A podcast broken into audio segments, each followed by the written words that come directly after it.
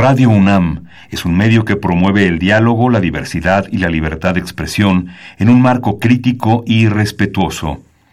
Los comentarios expresados a lo largo de su programación reflejan la opinión de quien los emite, mas no de la radiodifusora. Radio UNAM presenta Al compás de la letra. Al compás de la letra. Un programa conducido por María Ángeles Comezaña.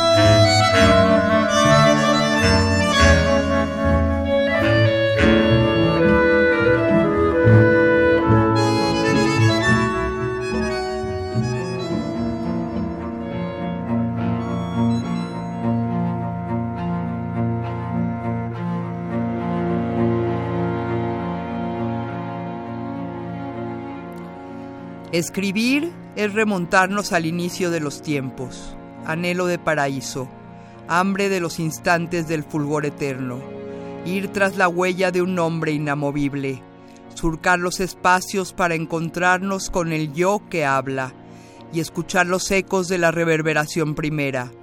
El escritor es el vigía de la hoguera, dentro, en lo más profundo, habita la llama, de ahí sus palabras se alimentan por eso alumbran sus palabras.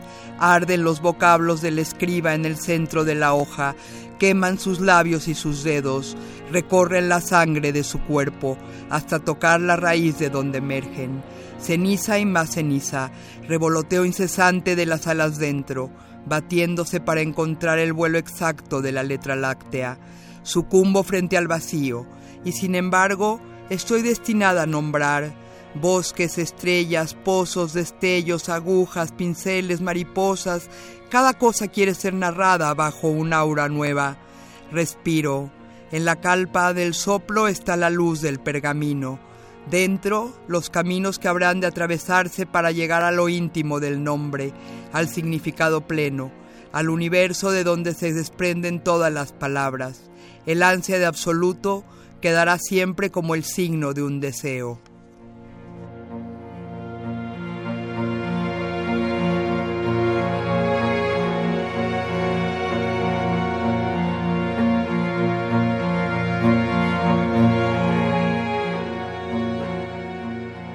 Queridos amigos, muy buenas tardes. Otra vez llegó el jueves y, estamos eh, metidos, eh, inmersos en la poesía, en este espacio que Radio UNAM dedica a la poesía y a sus creadores.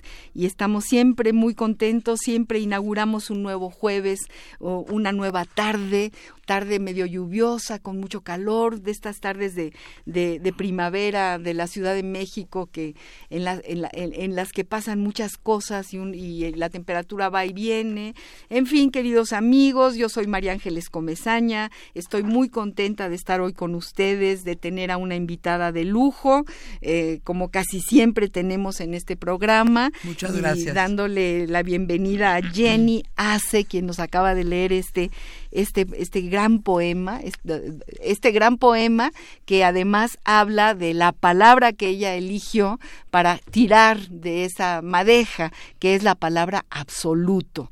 Eh, ella, ella dice la lectura láctea de, de, de, ansia de absoluto, el ansia de absoluto. Y bueno, Jenny hace, gracias por estar aquí. Gracias María Ángeles a ti por invitarme, de veras estoy muy contenta de estar en el programa. No, bueno, pues para nosotros es un gusto muy grande. Yo la tarde de hoy tenemos sorpresas. Eh, queremos decirles, queridos amigos, que este programa ya pasó la línea de los 100 programas. Es decir, ha venido a leer poesía un grupo entrañable, magnífico de poetas a lo largo de más de dos años, casi dos años y medio. Y eh, hemos estado dándole vueltas y pensando qué hacer con, con este espacio y hemos decidido darle una vuelta y empezar a seleccionar eh, la serie de, programas, todos han sido realmente eh, importantes, magníficos, todos han traído a esta mesa una cantidad enorme de metáforas y nos han enriquecido. Pero vamos a empezar a pasar los, los programas que sentimos que han sido emblemáticos a lo largo de, de, estos, de estos más de 100 jueves en, en los que hemos hablado de poesía que eh, nos sigue pareciendo algo muy, muy importante. Muchas felicidades. Gracias, Jenny. Yo creo que es muy importante hacer que la poesía llegue a muchísimo público, ¿no? Yo eh, pensamos exactamente eso. Y bueno, la tarde de hoy, con la palabra absoluto, Jenny eh, nos, nos va a leer cosas magníficas, eh, de, enormes profundidades en las que ella se ha, se ha metido y ha transmitido con su palabra a todos nosotros eh, este gran universo en el que ella está, estas enormes preguntas eh, que trata de responder en sus libros y que nos llevan a otras preguntas y a sus lectores a muchas preguntas más. Rápidamente les cuento, queridos amigos, eh, Jenny Ace nace en la Ciudad de México, estudia eh, literatura mexicana en la Universidad Iberoamericana, después estudia pensamiento judío en la Universidad Hebrea de Jerusalén y en la Universidad Hebraica en México, donde completa su maestría. Ha publicado los libros de poesía Busco en mí, carne, en mi carne el nombre, que lo edita la editorial Praxis. Aquí saludamos a Carlos López, a quien queremos mucho, y que además él fue el que nos dijo, tienes que invitar a Jenny Hace a tu programa.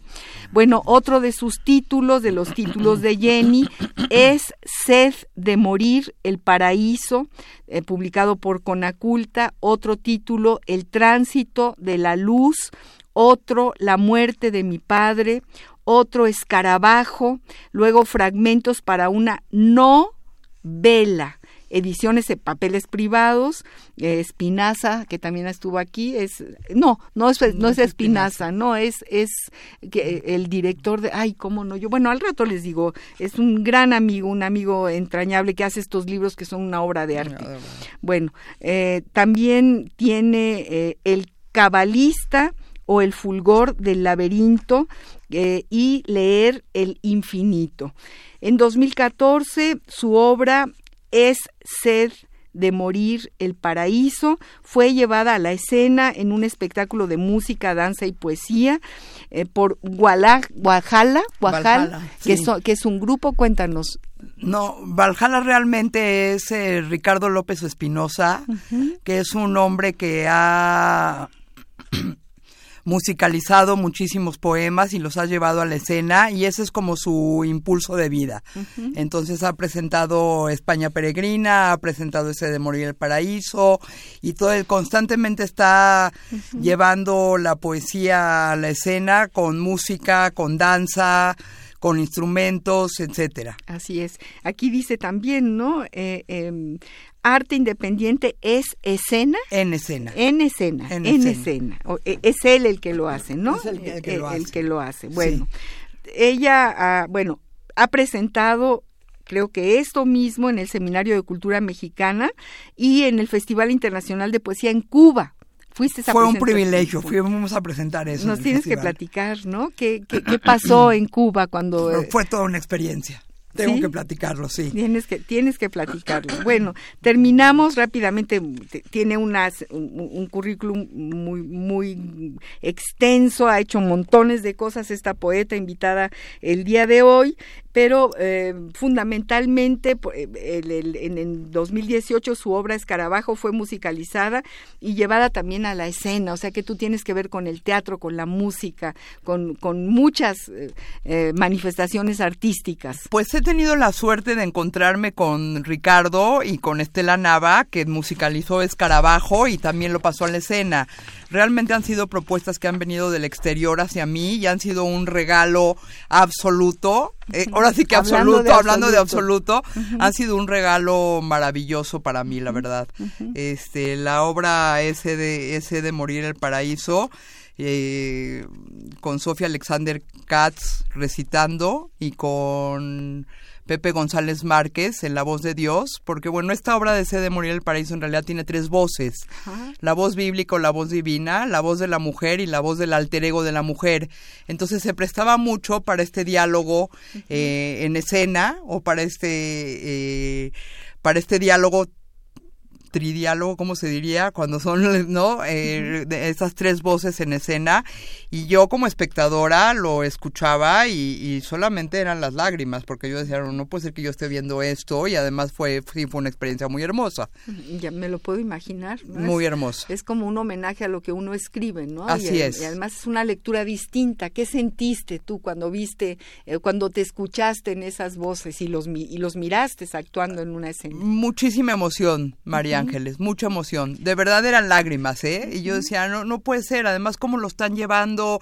cómo lo están haciendo vivir, ¿no? Cómo están haciendo vivir al libro de esta manera tan inusual para mí, ¿no? Y tan inusual también para el público que lo estaba escuchando, porque realmente la gente, o sea, siente que la poesía es inaccesible, pero al estarla escuchando en un escenario y ellos sentados como en un auditorio, bueno, la gente verdaderamente estaba muy emocionada. Entonces creo que es una forma de llevar la poesía al público, abrirla, abrirla y que, y que además pues toda esta todo este encuentro entre la música, la danza, etcétera, hacen que sea algo muy rico, ¿no? En, en, en, cuestión artística, etcétera. Claro, no, bueno, y, pero qué, qué, qué lectura tan distinta, porque mucha gente piensa, yo pienso también que tiene que ser virtuoso el poner en escena un poema, por ejemplo. Em, recuerdo a María Bonilla, por una gran actriz eh, eh, que ha venido a presentar cosas maravillosas y ella se ha dedicado precisamente a, poner en escena a grandes poetas mujeres casi todas. y, y, lo logra, se logra, se logra una transmisión diferente, a la de la lectura mm, personal, ¿no? Tú con la hoja, con la hoja escrita. y tiene que ser muy bien hecho porque si no puede ser un churro también.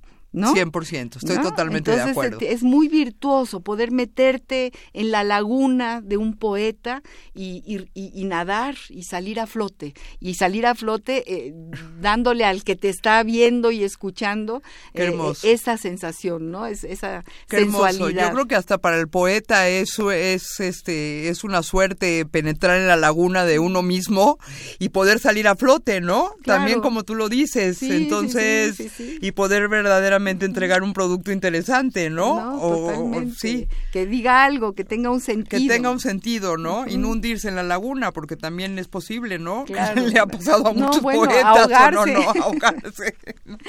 sí, sí, sí, sí, sí, sí, este, pero bueno, eh, Aura decía, eh, hablando de, de Efraín Huerta y de la poesía, ¿no? Que es como una laguna de agua dulce donde hasta el más tonto se puede sumergir tranquilo tranquilo. tranquilamente. eso, e, decía Aura de Efraín Huerta cuando él le escribió un poema maravilloso que en este momento recuerdo esa, esa parte porque me la evoca lo que tú estás diciendo. A ver, mi queridísima Jenny Asa, esta poeta, eh, porque primero cuéntanos por qué la palabra absoluto. Por, por ahí tenías ya toda una reflexión. Este, luego vamos a ir a, lo que dice el diccionario. O mejor vamos a pedirle a mi productora que nos diga a ver qué dice el diccionario del español de México, del Colegio de México, de esta palabra, gran palabra que tú seleccionaste para este programa. Vamos a escucharlo, queridos amigos. La ruta de la palabra.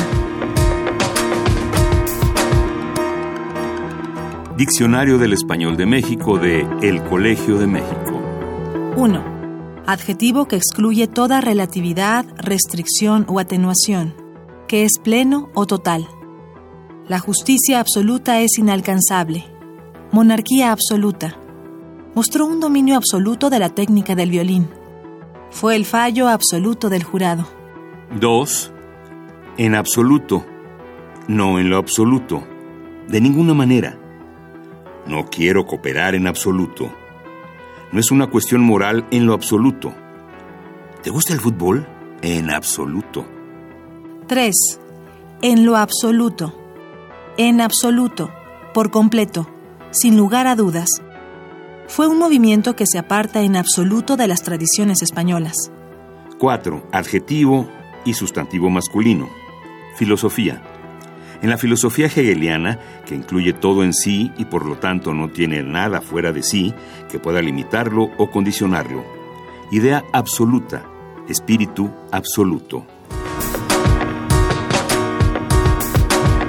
La ruta de la palabra.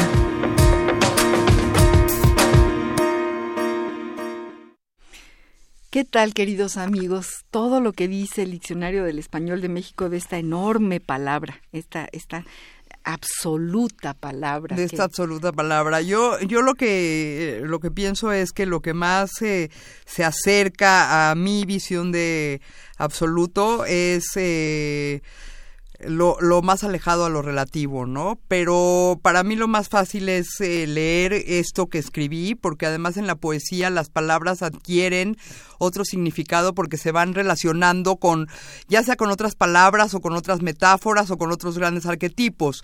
Entonces, en ese sentido, para mí, bueno, el absoluto es eh, lo sagrado, lo santo, lo perfecto el núcleo de todo lo sabido y perdido a través de la caída del paraíso que esto de la caída del paraíso es un gran, eh, gran tema para mí y una gran obsesión para mí.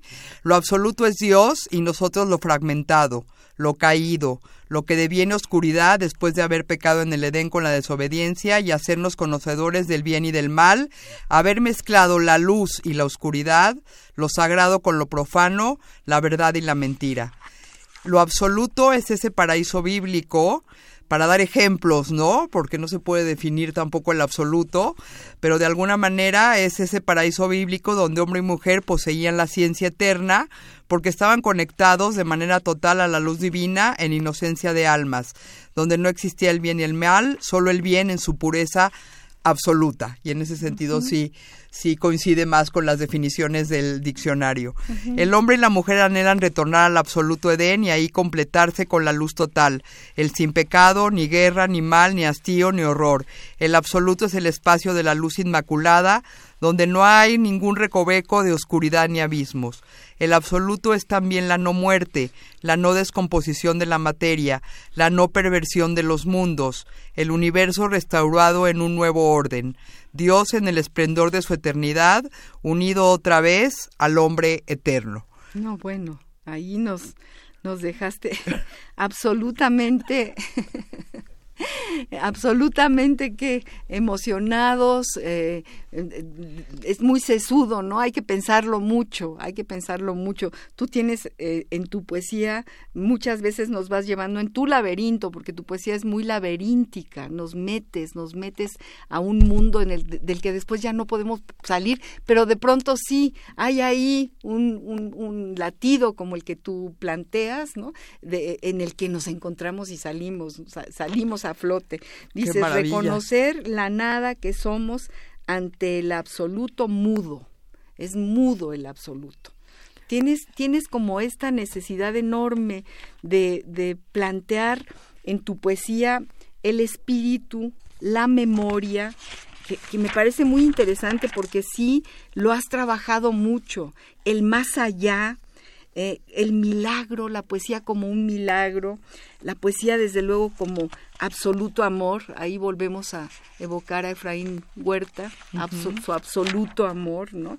Eh, el silencio, la música, el compás, te metes en todos estos temas que me parece realmente eh, valiosísimo. La poesía es ritmo, pero un ritmo que tiene que ver con el latido del universo, con su compás, con la sístole y diástole del cosmos, dices tú en, en, este texto magnífico sobre lo que es la poesía.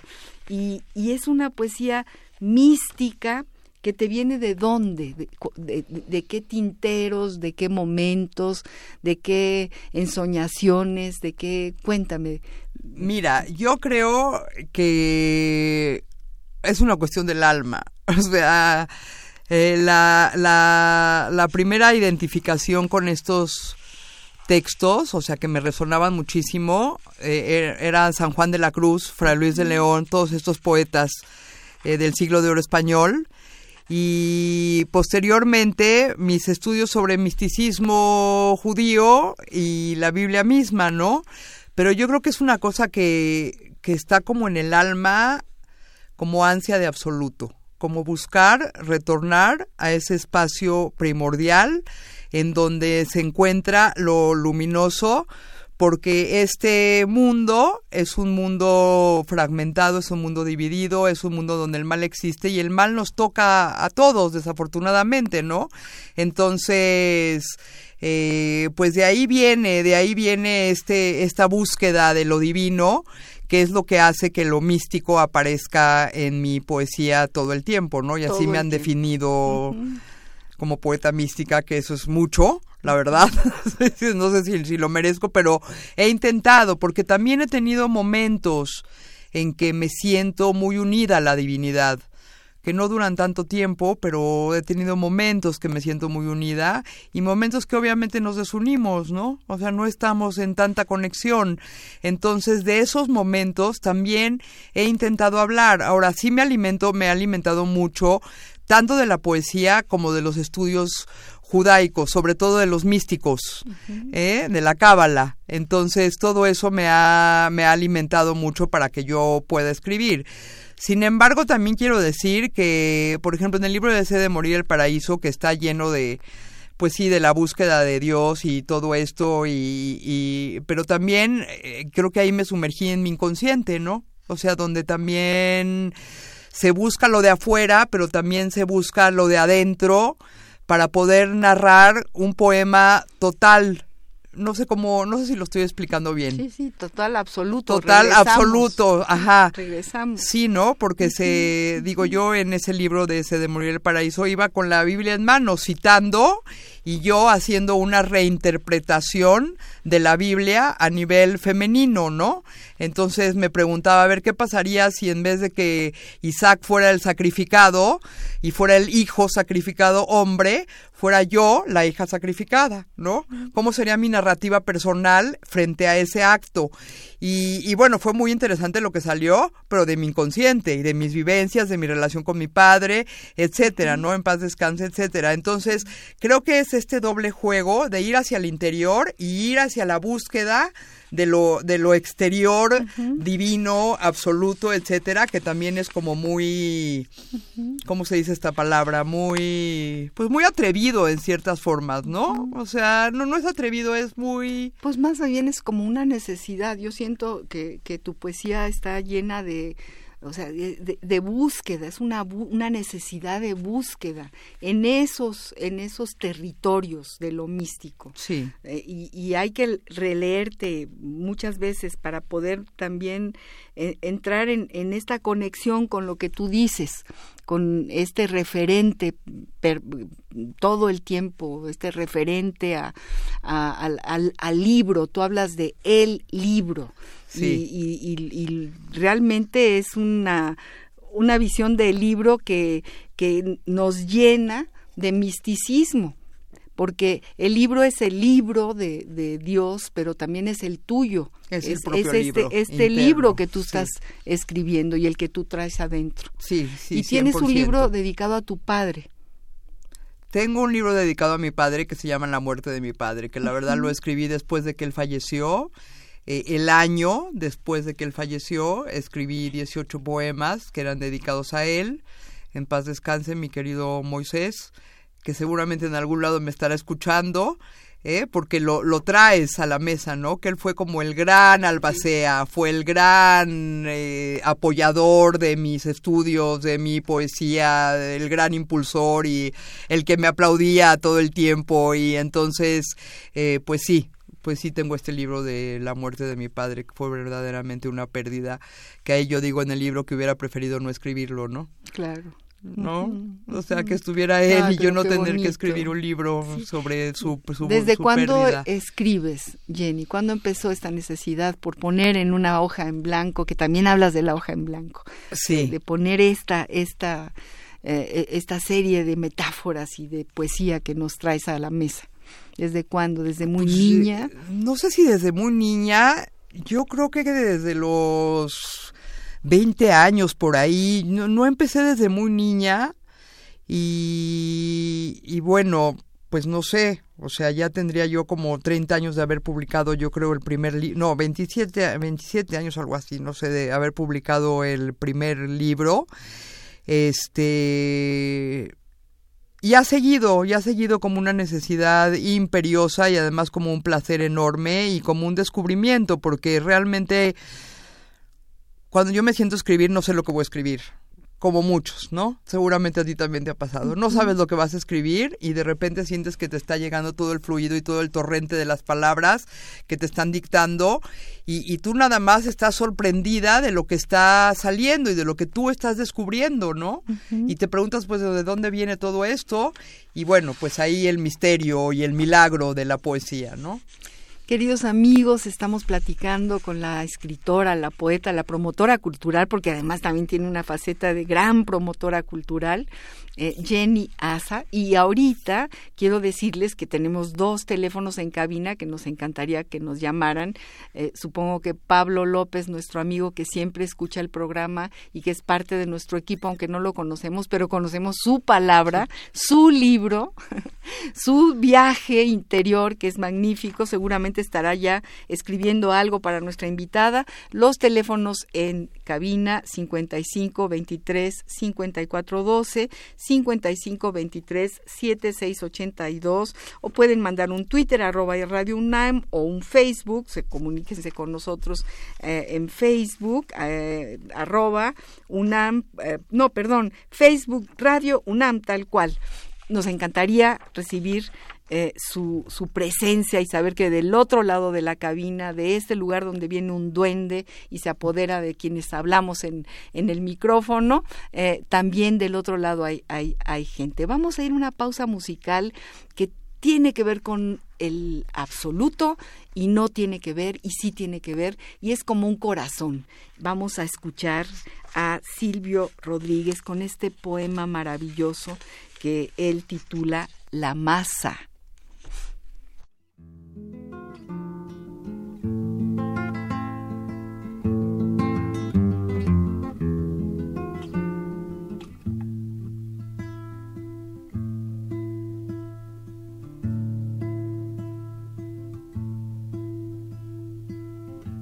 No creyera en la locura de la garganta del sinsonte, si no creyera que en el monte se esconde el trino y la pavura. Si no creyera en la balanza, en la razón del equilibrio, si no creyera en el delirio, si no creyera en la esperanza, si no creyera en lo que agencio, si no creyera en mi camino, si no creyera en mi sonido, si no creyera en mi silencio, qué cosa fuera, qué cosa fuera la masa sin cantera, un amasijo hecho de cuerdas y tendones, un revoltijo de carne con madera, un instrumento sin mejores resplandores qué lucecitas montadas para escena, qué cosa fuera corazón, qué cosa fuera, qué cosa fuera la masa sin cantera, un testaferro del traidor de los aplausos, un servidor de pasado en copa nueva, un eternizador de dioses del ocaso, júbilo hervido con trapo y lentejuela Qué cosa fuera, corazón, qué cosa fuera. qué cosa fuera la masa sin cantera, qué cosa fuera corazón, qué cosa fuera, qué cosa fuera la masa sin cantera.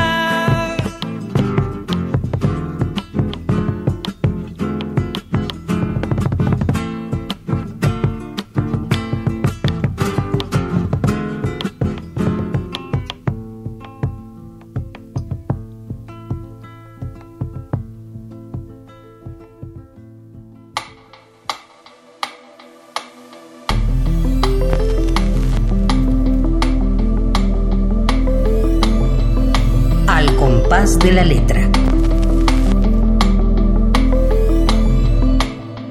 Queridos amigos, seguimos platicando con nuestra invitada de hoy, con Jenny Asa, que trae su poesía profundísima, hace, perdón, perdón, tienes razón, hace, hace, con doble S además, ¿no? Jenny, que nos habla de su padre, de que la estimuló, que te estimuló, que ah, leyó tu poesía, e-, él leía y, quedaba orgullosísimo. Sí. ¿Fue, ¿Fue un impulsor tu padre para que tú escribieras? Fue un impulsor total. Total. Ah, quiero estudiar psicología, adelante. Ahora quiero estudiar letras, adelante. Ahora filosofía, adelante, ¿no? Ahora me quiero ir a estudiar a Jerusalén. Pues ahí va, ¿no? Y entonces sí, sí, sí, sí, sí, muy orgulloso, sí, sí, sí, un gran impulsador. Digo, muchos padres son así también, ¿no? bueno, pero el tuyo... El mío era un señor muy especial para mí, sí, sí. Bueno, queridos amigos, saludamos a Luis, a Susana, Nayeli, Yuli, Karim, Francisco, a Esther Valdés, saludamos a Ramiro Ruiz Durá, a Mayolí, que seguramente estarán por allá escuchándonos, saludamos a todos los amantes de la poesía que escuchan al compás de la letra. Y le pedimos a Jenny que nos lea otro de sus poemas, que nos cuente de qué libro lo está, lo está leyendo, para poder eh, escuchar estas palabras místicas, profundas de su poesía. Bueno, este poema es eh, de ese de Morir el Paraíso. Y, bueno, eh, le hablo aquí directamente a Dios, ¿no? Y, y entonces le digo, y si te pierdo, Señor, entre mis letras, si mis pasos se alejaran de tu nombre, si no pudiese entender la voz del libro dictado del fuego de tu mente, ¿Dónde te encuentro, Señor, si las arenas ciegan mis ojos para siempre y el olvido de ti me sorprende como un hueco entre las hojas y la frente? ¿Dónde te busco si quiero oír la llama de tu boca, si quiero abismarme en tus sentidos, si quiero romperme entre tus brazos, llanto y muerte? En el libro donde me acuesto y me levanto estarás tú, entre los signos que leo de día y de noche podré reconocerte, y si el fuego de la zarza se nublara entre las letras, si la memoria entre las llamas fuera olvido, ¿cuál sería entonces nuestro pacto y la señal de tu rostro entre los signos? Ay, qué gran pregunta. Pero Dios, ¿qué crees que le contesta? A ver. ¿Sí? Voy a leer solamente unos párrafos. Un ojo en las palabras rondará tus ojos, atisbarás los destellos de las sombras, el mundo en una letra, un guiño de fuego será el pacto entre nosotros, guardarás las llamas en tu carne y vislumbrarás mi nombre. Un oído en las palabras seguirá tu oído, recogerás el eco de mis dolores, el lamento de mis sonidos, anegará el sentido, una lágrima será el pacto entre nosotros. Escucharás el llanto de las palabras, el grito en las voces del infinito. Y cuando encuentres la semilla de un vocablo, oculta en el sentido de la cáscara, cuando rasgues la costra del primer significado, y tu lengua sea raíz de sus raíces, labio de sus labios, habrás comprendido el fruto y serás fruto. Habrás amado al árbol, serás árbol. Habrás retornado al paraíso. Ahora anda, el exilio es una gota de agua, extiéndete mar sobre los signos, tuya es la tierra en las palabras. Uy, qué pobre. Entonces el encuentro, el encuentro finalmente con Dios es en el libro, en el mundo, en la letra, ¿no? En la tierra misma.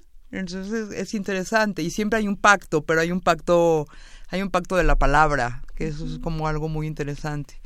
Bueno, eso también viene mucho de la tradición judía, porque bueno, judía y judio-cristiana, ¿no? Porque de alguna manera, pues el libro es, eh, es, es eh, el, libro, la Torá o el gran libro revelado, pues es de alguna manera la contracción de Dios en palabra, porque es revelado, ¿no?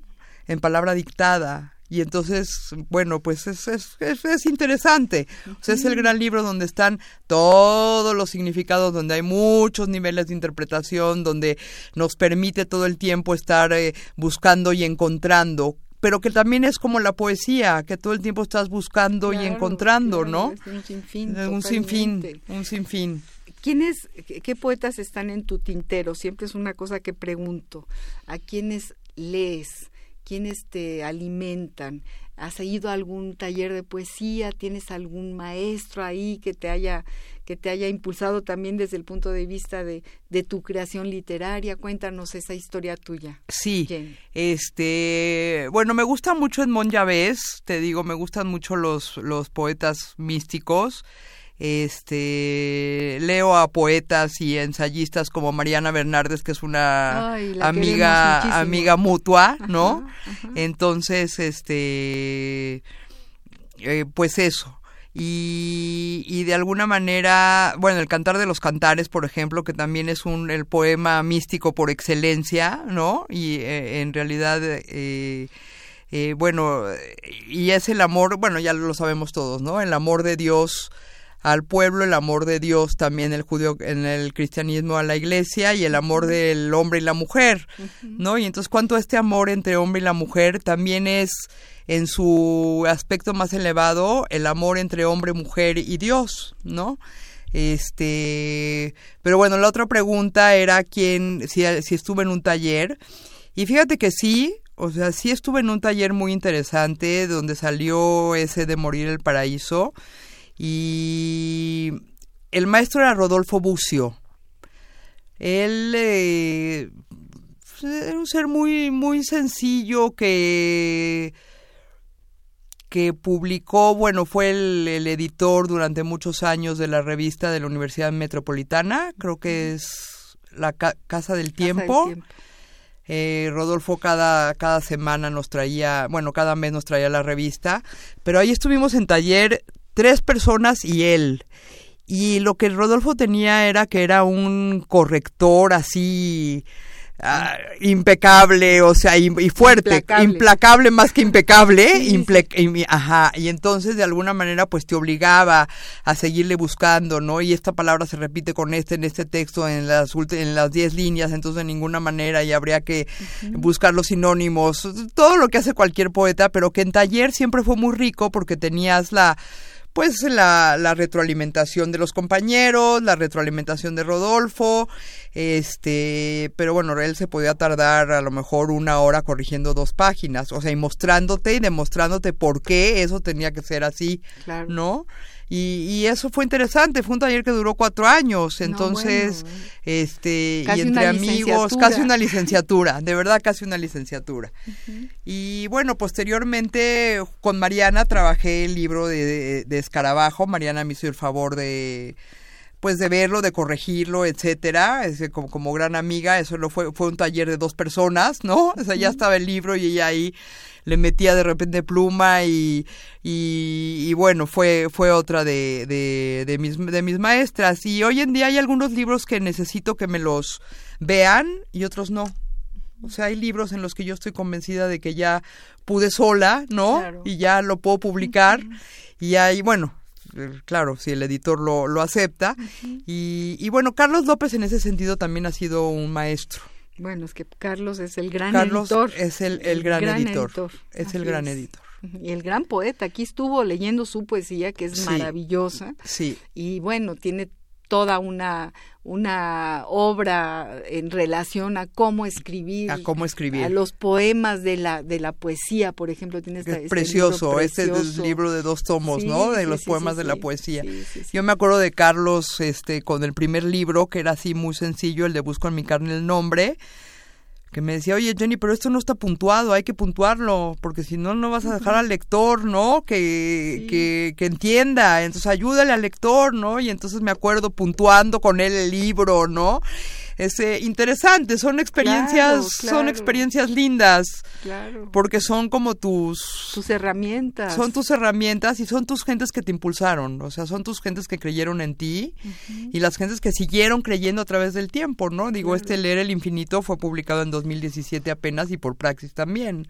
Entonces, bueno. Mucha, muchos de los escritores, yo les digo, del establo de Praxis, han venido a este programa y han sido magníficos, ¿no? Y, por recomendación de nuestro querido Carlos, a quien yo también quiero mucho y le mando un abrazo si es que está en su coche escuchando, que es donde suele escuchar este, este, este programa. Y ya sabía que venías tú al programa. Ah, sí sabía. Sí, sí, sí, claro que sí. Ojalá y nos estés escuchando, querido Carlos, sabes que te queremos y te admiramos muchísimo. Tenemos una cápsula en este programa que se remite, te lo decía hace un momento, a esta nostalgia de los epistolarios. Y nos hemos encontrado con una mina de cartas maravillosas. Eh, hablamos como siempre de, esta, de, de lo que significan como fuentes literarias para cada uno de nosotros en lo particular y para la literatura universal y lo que se dice en una carta no se dice más que ahí más que en más que en ese e, en ese espacio de intimidad así le llamamos. Yo eh, hemos seleccionado una una carta tristísima porque es una carta de Virginia Woolf a su marido eh, un poquito antes de suicidarse ella. Ella tenía una terrible enfermedad, era bipolar y, y, no pudo más, no pudo más. Entonces seleccioné esta pequeña carta que nos duele, pero que también es interesante y, es, y, y nos llena de riqueza que una mujer como ella haya, haya escrito eh, este, este latido de su, de su vida, de, los últimos momentos de su vida. Vamos a escucharla. Epistolario. Domicilio conocido. Domicilio conocido.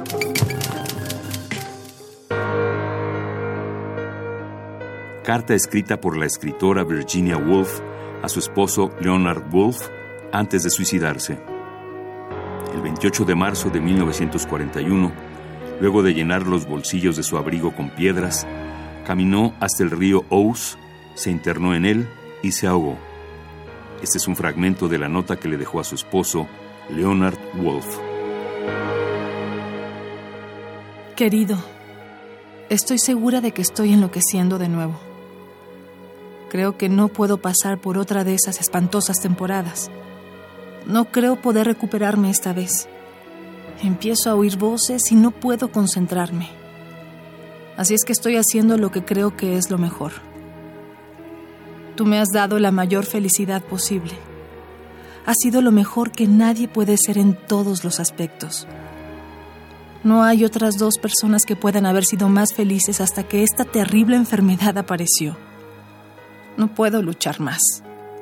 Sé que estoy destrozando tu vida, que sin mí podrás trabajar, y sé que lo harás. Ya ves que ni siquiera puedo escribir esto bien. No puedo leer te quiero decir que es a ti a quien debo toda la felicidad de mi vida. Has sido totalmente paciente conmigo e increíblemente bueno. Quiero decirte que todo el mundo lo sabe. Si alguien hubiera podido haberme salvado, habría sido tú. No me queda nada excepto la certeza de tu bondad. No puedo seguir destrozando la vida no puedo seguir destrozando tu vida por más tiempo. No creo que dos personas pudieran haber sido más felices de lo que hemos sido nosotros.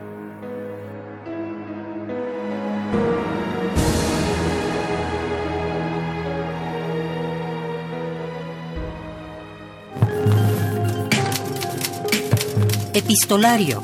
Domicilio conocido. Domicilio conocido.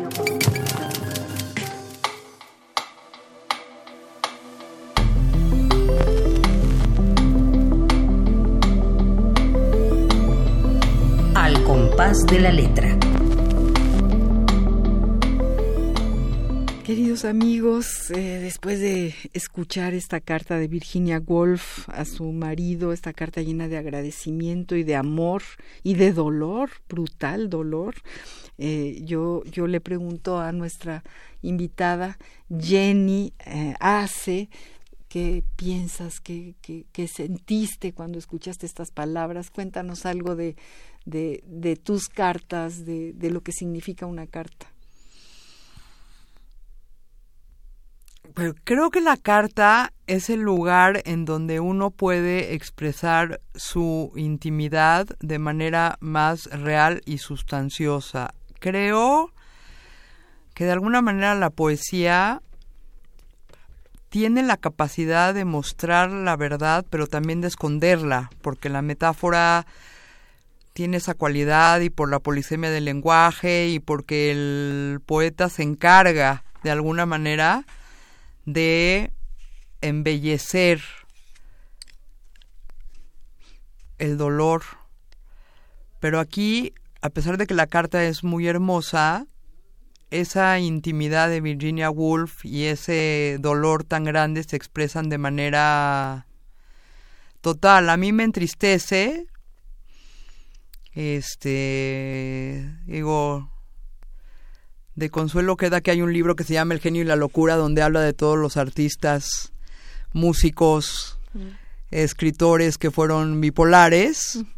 Y Virginia Woolf está dentro de ese libro, ¿no? Y cuentan, cuentan su historia. Entonces, creo que lo, lo triste es que haya llegado al suicidio, ¿no? Porque, bueno, en estas épocas, pues ya hay maneras de salvarse de, de, eso, ¿no? Este, a través de la medicina. Eh, pero bueno, sí es una carta triste y es triste haberla perdido, ¿no? A ella también, ¿no? Y además eh, imaginar el dolor de, de Leonard Wolf, no. Ante esa pérdida de una mujer que amaba totalmente, ¿no? Y a la que se entregó también brutal. Brutalmente. Sí, porque uno dice, bueno, y si hubiera a lo mejor pasado ese momento de crisis depresiva y le hubiera dado chance a que pasara, a lo mejor no se suicida, ¿no? y, pues llega al, otro lado y entonces, bueno, pero es, parecían los destinos inevitables. El hubiera no existe. Exactamente. ¿no? Y el viaje de Virginia ahí ahí quedó ahí quedó, en el viaje lo hubiera no su propia en su propia orilla Así es. ¿No? Se quedó en su propia en su orilla. propia orilla. Bueno, este sí, nos, nos, quedamos así como con un dolor de piel, ¿no? Sí. pero bueno, pasamos a, a, platicar con nuestro querido público, a agradecerle a Alejandro. Alejandro Suárez dice que le pareció increíble el primer poema de Jenny, quedó impresionado Jenny. Esto nos dice Alejandro y además nos reivindica con el afuera.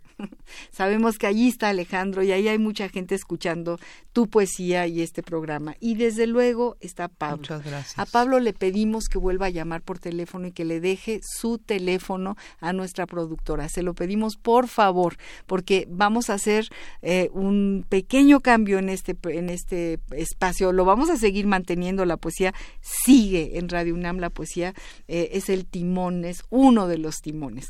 Y bueno, Pablo López te dedica ti un, texto, él es un escritor magnífico y cada jueves toma su pluma, su lápiz o su computadora, no sabemos qué, y escribe, escribe lo que, lo que, le, lo que le provoca eh, eh, la poesía de quien viene aquí a, leer sus textos. Dice así Pablo, la piedra rodante se llama el texto. La piedra rodante, siendo huésped en la tierra, ha viajado sin tregua por todos los confines. Ha conocido todos los rostros de este mundo y todos los rostros han dejado sus huellas en ella. Viajera, incansable, con el, eh, con el cincel del mundo, ha grabado en su corazón muchas historias, historias de hombres, historias de tierra, historias de la naturaleza, la que en sus afanes ha sabido mostrarnos sus virtudes. Conteniendo el aliento, la piedra rodante lleva a cuestas la noble tarea de ser emisaria de la buena nueva, de la nueva era, de la redención de los hombres, dedicado a Jenny Assi. Precioso, muchas gracias. ¿Le puedo responder con un poema? Sí, por favor. ¿De veras? Claro. Me encantó lo que escribió. se me hace precioso. ¿Verdad? ¿Verdad que sí? Y se me hace interesante que habló de la, de la redención. Porque yo lo, lo menciono mucho en, en, los libros y también hay una serie de libros no publicados que hablan mucho de la nueva era, pero no sé de dónde me vino como que sí estamos pasando a una era más luminosa a pesar de toda la oscuridad. Estoy totalmente de acuerdo. Entonces, bueno. La veo y la siento, exactamente. Eh, eso, igual. eso es maravilloso. Entonces dice así, dice, leer es buscar el rostro con mayúsculas. Leer es buscar el rostro, pero la inmensidad es inabarcable. El guiño de Dios está impreso en su creación. En sus ojos palpita el universo. En un parpadeo crea. ¿Dios llora? Cuando Dios llora, un diluvio cae sobre el mundo. Dime el porqué de las lágrimas de Dios. La perversión de los hombres. Pervertir es hacer una bifurcación en el plan original. Desviar, desviarse, partir el rumbo en dos. Satán significa el que desvía. Y el hombre, ¿dónde está el hombre? He ahí la pregunta primordial. El mismo Dios se le hizo a Adán después de pecar. Ayeka, ¿dónde estás?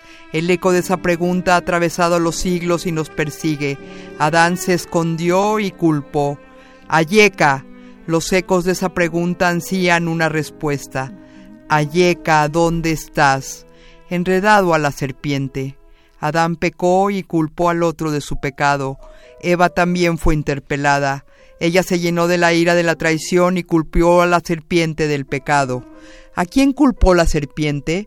La serpiente cumplió con el mandato de tentar y aún así fue castigada. Satán es un sirviente de Dios. ¿Hubiera podido el mal nunca existir?